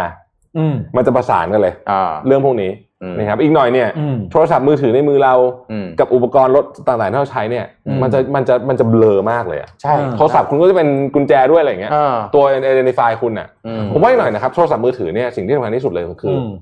มันจะเป็นตัว identify เจ้าของ และอันเนี้ยอ่ามัมันจะใช้ได้ทุกอย่าง seamless เลย ใช่อืมสมมุติมันเชื่อมไปกับ กับแหวนที่คุณใส่ในเครื่องอืม smart ring เนี่ยคุณก็อืมแหวนแตะจ่ายตังค์ได้ แต่มันจะต้องมี home base ของมันอยู่อะอืมซึ่งก็คงยังเป็นมือถือเป็นไปสักระยะหนึ่งแหละผมว่าอืมนะครับอืมผมพากระโดดไปที่ตุรกีฮะเราไม่ได้พูดถึงประเทศนี้ค่อนข้างนานแล้วเมื่เมื่อวาวอานนแจกของนะเดี๋ยวเดี๋ยวเดี๋ยวเดี๋ยวอ๋อชาบูกับหถานัมงอะไรสือดีอะถามอะไรดีเออะอถามอะไรดีชาบูหนังสือถามอะไรดีฮะอืมเออนอกชาบูกับอยากตอบอะไรกันครับรอเล่นรอหเล่น้านหน้าจอ ไอ้รถคันเมื่อกี้เออเออเออกี่นิ้ว โอ้โหโอ้โหอะไรยากโอเว้เคยยากเว้ยยากเออจำได้ว่าเท่ากับทีวีอะเออเอได้ได้ได้อได้ได้โอเคโอเคถามละอะเดี๋ยวให้ดับเลือก ระหว่างรอคำตอบอืมว่ากี่นิ้วนะครับ พาไปที่ตุรกีนิดหนึ่งพี่อืมปิ๊กพี่ปิ๊กคุณโทมัสรู้ไหมว่าตุรกีเนี่ยเป็นหนึ่งในประเทศยุโรปที่มีอัตราการว่างงานสูงมาก สำหรับคนอายุหนุ่มสาวนะครับครับอัตราการว่างงานล่าสุดเมื่อเพิ่งออกมาเดือนกันยายนเนี่ยอยู่ที่ยี่สิบสี่เปอร์เซ็นต์ฮะเฮ้ยทำไมมันเยอะขยี่นาดสิเนี้ยบสี่เปอร์เซ็นต์โอ้โหนะครับเดินมาสี่คนว่างงานหนึ่งคน เดินมาสี่คนว่างงานหนึ่งคนถูกต้องไหมอืมตัวตัวเลข official ต่ำกว่านั้นเยอะตัวเลข official ทั้งประเทศนะครับ อยู่ที่สิบสามจุดสองเปอร์เซ็นต์แต่เขาบอกว่าอันนี้เนี่ยไม่นับคนเยอะเยอะมากอะคือตกสำรวจไปเยอะมาก อันหนึ่งที่เป็น part ใหญ่ที่สุดก็คือเขาตกสำรวจคนที่เลิก หางานทำไปแล้วเพราะหางานทำไม่ได้อ๋ออมซึ่งมีจำนวนเยอะมากๆเลยในตุรกีนะครับ คืออย่างนี้ ตุรกีเนี่ยเอ่อ labor force เนี่ยนะครับ อยู่มาทั้งสามสิบล้านคนครับนะครับ ตอนนี้เนี่ยเนื่องจากโควิดรัฐบาลก็ออกกฎหมายมาอันหนึ่งบอกว่า ห้ามคุณไล่คนออกอ้าวถ้าเกิดอนุญาตให้คนออกได้เนี่ย เชื่อว่าอัตราการว่างงานเนี่ยจะสูงขึ้นไปกว่านี้อีกนะครับอืมเอ่อสิ่งที่มันเกิดขึ้นกับตุรกีก็คือว่าประธานาธิบดีเออร์โดกันเนี่ยต้องบอกว่า ในช่วงแรกที่มารับตำแหน่งนะครับแกอยู่มา 18 ปีนะครับฮะอืมอืมอืมใช่ผมทำไมก็งงทำไมอยู่นานขนาดนี้เออผมก็อยู่เหมือนเป็นประธานสมาคมอะไรสักอย่างมากกว่าใช่ใช่ใช่ใช่ใช่สิบไม่ใช่ประธานาธิบดีแล้วสมาสมาคมประชาชนแห่งตุรอะไรกีก็ไม่รู้อะเออสิบแปดปีเออคือตุรกีนี่ต้องบอกว่ายังไม่ฟื้นจาก financial crisis ปี 2008 อะอืมอืมนะฮะแล้วก็หลังจากนั้นเนี่ยงานก็หายากมาตลอด แล้วแล้วประเทศตุรกีมีมีปัญหาคล้ายๆประเทศแถวนี้เลย ฮะอืมอาจจะหนักกว่าประเทศแถวนี้อีกก็คือว่า ผมไม่ได้พูดถึงประเทศไหนนะเออเออคุณตวัฒน์หัวเราะอะไรอะเวลาไว้ที่รู้กันคุณตวัฒน์หัวเราะเอางี้อะเหมือนเหมือนยังไงเหมือนยังไง รัฐมนตรีคลังครับอ่ารัฐมนตรีว่าการกระทรวงการคลังเอยู่ได้และสี่สิบวันหรือเงี้ยเหรอเอ้ยแค่นั้นไม่พีคเพราะคืออย่างนี้รัฐมนตรีว่าการกระทรวงการคลังนะครับ ที่คุมทั้ง treasury ด้วยอะไรพวกนี้ด้วยเนี่ยนะครับฮะอืมก็เป็นลูกเขยฮะของเปิดโอกาสเฮ้ยอ๋อ โอเคโอเคอะเข้าใจละเข้าใจละอันนะเริ่มเข้าใจความหมายละเข้าใจไหมแต่ตอนนี้โดนกดดันให้ลาออกเพราะเศรษฐกิจไม่ดีเออนะเดี๋ยวอาจจะเอาลูกสาวขึ้นมาแทนแบบไม่รู้นะอ่าบอกแซวเล่นแซวเล่นนะฮะอืมคือคืองี้นี่เราแซะไปทั่วโลกเลยนะไม่ใช่แซะเฉพาะแถวนี้นะฮะแต่ไม่แต่เมื่อวานเขาสัญญาแล้วเขาเขาเขาแต่เล่านิทานแล้วเราจะเล่านิทานเหรอวันนี้อ๋อโอเคโอเคไม่ทันนิทานคิดไม่ออกคิดไม่ทันเดี๋ยวเดี๋ยวเดี๋ยวต้องหานิทานสะสมหน่อยนะฮะเออผมคืฟังออยู่ไก่ไม่ขันตะวันไม่ขึ้นอ่าใช่ใช่คือคืออย่างนี้ต่อต่อต่อสำหรับคนที่ อายุ 20 อะ แล้วไม่มีงานทำแล้วต้องอยู่ในเออ labor เออ force ไปอีก 40 ปี แต่ไม่อยากหางานแล้วโอ้โหไม่อยากหางานทำงานก็อยู่ตามอยู่บ้านอืมเออเออนะครับใช้เงินนิดๆหน่อยๆอะไรอย่างเงี้ยอืมอืมนี่มันเสียมันเพราะอย่างเสีเงี้ยยเศรษฐกิจ talent ยังไม่โตไงของประเทศมากๆเศรษฐกิจไม่โตใช่เสียเสียกระศักยภาพของคนอืมค่า median age อะของอืมตุรกีเนี่ย 32 นะครับเท่าเวียดนามเฮ้ยคนอายุยังน้อยด้วยอุ้ยใช่นี่น่ากลัวนะคอายุอยยิ่งน่ากลัวนี่คือปัญหาคใหญ่นเลที่ตยกงานเนี่ยเขาเคยคุยกันว่า ถ้าคุณตกงานสักสามปีถึงห้าปีเนี่ยโอกาสที่คุณจะกลับไปทำงานเนี่ย เกือบจะน้อยมากแล้วนะ เพราะว่าน้อยมากน้อยมาก skill เอ่ยความ mindset ความเออสามารถเออความพยายามในการอยากทำงานมันจะไม่เหลือแล้วถูกอืมแล้วนี่ถูกอายุยังน้อยเนี่ยโอ้โห ประเทศเสียบุคลากรไปจำนวนมหาศาลเลยนะอืมอืมเออแล้ว productivity GDP โอ้โห มันมาหมดเลยอะอุ๊ยน่ากังวลนะเพน่าราะกังว่าวลน่ากังวลมันมันกำลังมีคนเอ่อเรียกว่าอะไรคนจำนวนน้อยมากๆ ต้องคอยหาเลี้ยงคนจำนวนมากใช่ๆนึกถึงครอบครัวหนึ่งครอบครัวมีพ่อคนเดียวหาเลี้ยง สมาชิกในในครอบครัวอีกสี่ห้าคนเนี้ยอืมอืมอืมโอ้โหโอ้ก็นะนั่นแหละครับ อืมอืมโอ้โหอะก่อนก่อนก่อนจะจบข่าวเดี๋ยวขอขอประชาสัมพันธ์นิดนึง เดี๋ยววันนี้เราจะอัดสนทนาทำกัน ครับครับ เรื่องฟุตบาทก็เดือดแน่นอนวันนี้อ่าต้องขอบคุณคนดูขอบเออที่ขอบส่งคุณรูปดูมาเยอะมากส่งรูปมาเยอะมากแล้วก็ขอบคุณเพจอะไรนะเฮ้ยนี่มันฟุตบาทฟุตบาทไทยแลน Thailand ด์ผมออกเสียงต้องออกเสียงอย่างนี้ด้วยนะเพราะว่ามันจะมีความใส่ลมนิดนึงนะฮะแล้วมีเพจไหนนะครับเดี๋ยวพรุ่งนี้จะไปขออ่าเรื่องต่อไปเรื่องรถเมย์เอ่อ ไปขอแฟนคลับรถเมย์ไทยแฟนคลับเอารถเมล์ไทยรถเมล์ไทยแฟนไปไปขอเข้ามาหมดแล้วพวกนี้ฮะพวกนี้คือนะเพราะพวกนี้คือต้องบอกว่าคนครับที่ทำเพจพวกนี้เนี่ยบอกเลยนะนี่จากใจเลยนะเขาครับคือแพชชั่นจริงๆนะแพชชั่นอ่าคือเอาพูดใช่จริงคือเอาพูดจริงเขาทำเขาไม่ได้เลยแน่นอนเออไม่สได้ปอนเซอร์แน่นอนผมไม่รู้จะเขาลงไม่ได้เลยแน่นอนอยู่แล้วสแต่ปอนว่าเซอเขาร์ทำเพราะรองเขาชเท้าอบอะเทลไงพี่เออฮะรองเท้าวิ่งเทลปะได้ป่ะได้ป่ะเราไม่เกี่ยวคือคือต้องขอบคุณเลยว่าคือเข้าไปดูว่าเฮ้ยโอ้โหมีคนรวบรวมข้อมูลแบบนี้อะไรอย่างเงี้ยแบบว่าอ่าเออแบบคือ ขอบคุณว่านี่คือคนนี้ ผมก็เพิ่งเห็นเหมือนกันนี่แหละว่ามีอะเออตามติดตามตามรถเมย์มาก่อนพักหนึ่งแล้วก็อ๋อเจอฟุตบาทขาเกือบพลิกอีกเพจหนึ่งชื่อขาเกือบพลิกอันนี้ชื่อเพจเหรอชื่อเพจชื่อเพจ เฮ้ยมันเป็นคู่กันเลยคู่นี้คุณต้องเปิดดูคู่กันโอ้ยชื่อเพจเฮ้ยชื่อเพจมันใช่มากขาขาเกือบพลิกไม่จะบอกว่าอันนี่จะนี่เป็นตัวอย่างที่ดีของคนที่บอกว่าไม่รู้จะทำอะไรอะเนี่ยไอคนเนี้คือเดี๋ยวเนี่ยคือ passion เนี่ยคือผมขำชื่อเพจไม่ไหวแล้วคิดได้เฮ้ยไงคุณขาเกือบคนตามเขาโคตรเยอะเลยบอกให้โอ้โหเพราะว่าเขามีประโยชน์จริง ๆ คือเขาก็แจ้งว่าตรงไหนไฟไม่ติดตรงไหนไอ้ฟุตบาทเป็นนู่นเป็นนี่อะไรอย่างเงี้ยเออแล้วก็โอเคบางอันก็มีอารมณ์แซะๆบ้างเพราะซึ่งผมชอบนะผมบานน้ำมันดิเฮ้ยแต่อย่างนี้ ประเด็นคือเจ้าหน้าที่รัฐก็ตามนะครับครับเออพอเรื่องไหนมันคนแชร์เยอะใช่ป่ะเขาเข้าไปแก้แก้เลยอ่าคือมันใช่ได้ผลไงมันคือใช่มันคือเออเนี่ยแหละมันทำให้สร้างเราจะสร้างความเปลี่ยนแปลงให้ฟุตบาทนี่แหละเอาจริงๆคือต้องบอกว่าโลกมันจะขับเคลื่อนด้วยประชาชนอืมแบบนี้แหละที่เราปกครองกันเองดูแลกันใช่เองมันก็มันก็เหมือนกับถ้าเป็นภาพแบบนโยบายการเงินน่ะครับคนเริ่มไม่เอาเหรียญเริ่มไม่เอา regulator ก็ไปอ่าทำคริปโตไปทำอะไรพวกเนี้ยอืมไปทำบิตคอยน์คือมันคือหลักการเดียวกันอืมแต่เนี่ยคือเอาเรื่องใกล้ตัวก่อนครับใใช่แล้วอ่าแล้วแล้วนี่ผมว่ามันมันมันมันมันมันเจ๋งมากตรงที่ เนี่ยคือเขาทำอย่างที่พี่บอกอะเขาไม่ได้อะไรหรอกพูดจริงอืนะแอดมินอะอืมแต่เขาทำแบบจริงจังมากอืมเฮ้ยนี่มันฟุตบาทไทยแหละเฮ้ยนี่มันฟุตบาทไทยแล้วโอเคนะฮะต้องออกเสียงเดี๋ยวด้วยจะต้องเสียออก concept เพจเขาคุณเวลาเขาโพสต์ทีนึงนี่บางอันนี่หมื่นไลค์นะเออโอ้โหคืออารมณ์ร่วมสูง เออ ไม่ใช่ธรรมดาอย่างอย่างต่างก็หลักพันอะอะสี่คือห้าคืพันออะไรอย่างเงี้ยไม่จะบอกว่า นั่นนะเขาก็กรุณาให้ข้อมูลเรามาแล้วเนี่ย ใช่ จะบอกว่าพวกเราอะเข้าไปมีส่วนร่วมกับเพจเขาอืม เดินผ่านฟุตบาทขึ้นรถเมล์ที่ไหนช่วยถ่ายรูปให้ข้อส่งให้มูเขาหน่ลอย อืม ก็ช่วยส่งไปให้เขาเขาก็อืมเป็นกระบอกเสียงเป็นช่องทางที่จะส่งไปให้ใช่ทางเจ้าหน้าที่รัฐที่อืม ได้เข้าไปดูแลเอาเราก็ยอมรับจริงๆคือเจ้าหน้าที่รัฐเขตหนึงเนี่ยถือว่าพื้นที่มันร้อยตารางกิโลเมตรเจ้าหน้าที่รัฐอาจจะมีอยู่ร้อยคนน่ะดูมันก็ดูไม่ไหว อืม เขาก็ต้องบอกว่าอาที่ตรงไหนที่คนเดือดร้อนก่อนก็เข้าไปแจ้งก่อน อืม อันนี้ถือว่าเรามองว่าช่วยกันละกัน ผมขออนุญาตเลยนะ ตรงๆนะ คือเทศกิจเนี่ยอืมมีหน้าที่รับผิดชอบในพื้นที่ตัวเองอยู่แล้วเอาใช่เหรอบอกดูไม่ทันเนี่ยอืม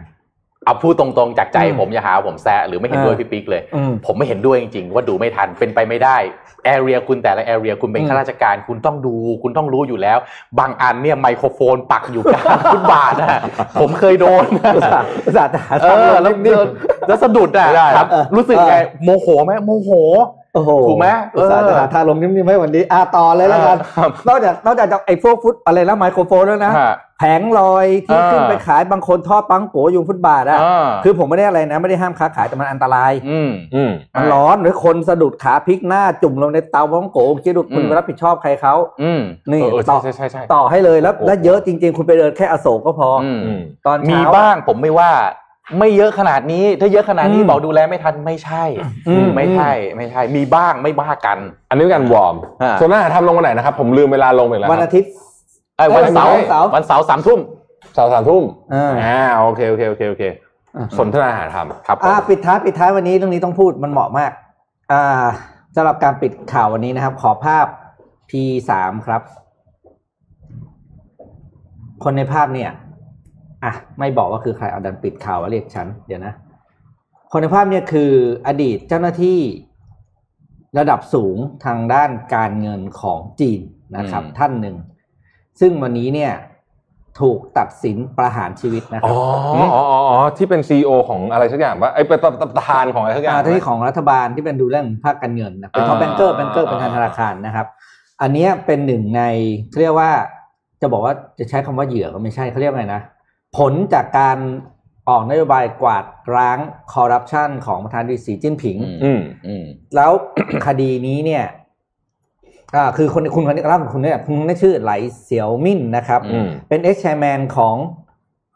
อ่า China หัวรอง Asset Management อืมนะครับ ถูกอ่าเขาเรียกว่าจับกลุ่มแล้วก็อะไรนะเขาเรียกว่าข้อหารับสินบนเนี่ยอืมเป็นจำนวนเงิน 277 ล้านเหรียญสหรัฐ ระหว่าง ปี 2008 ถึง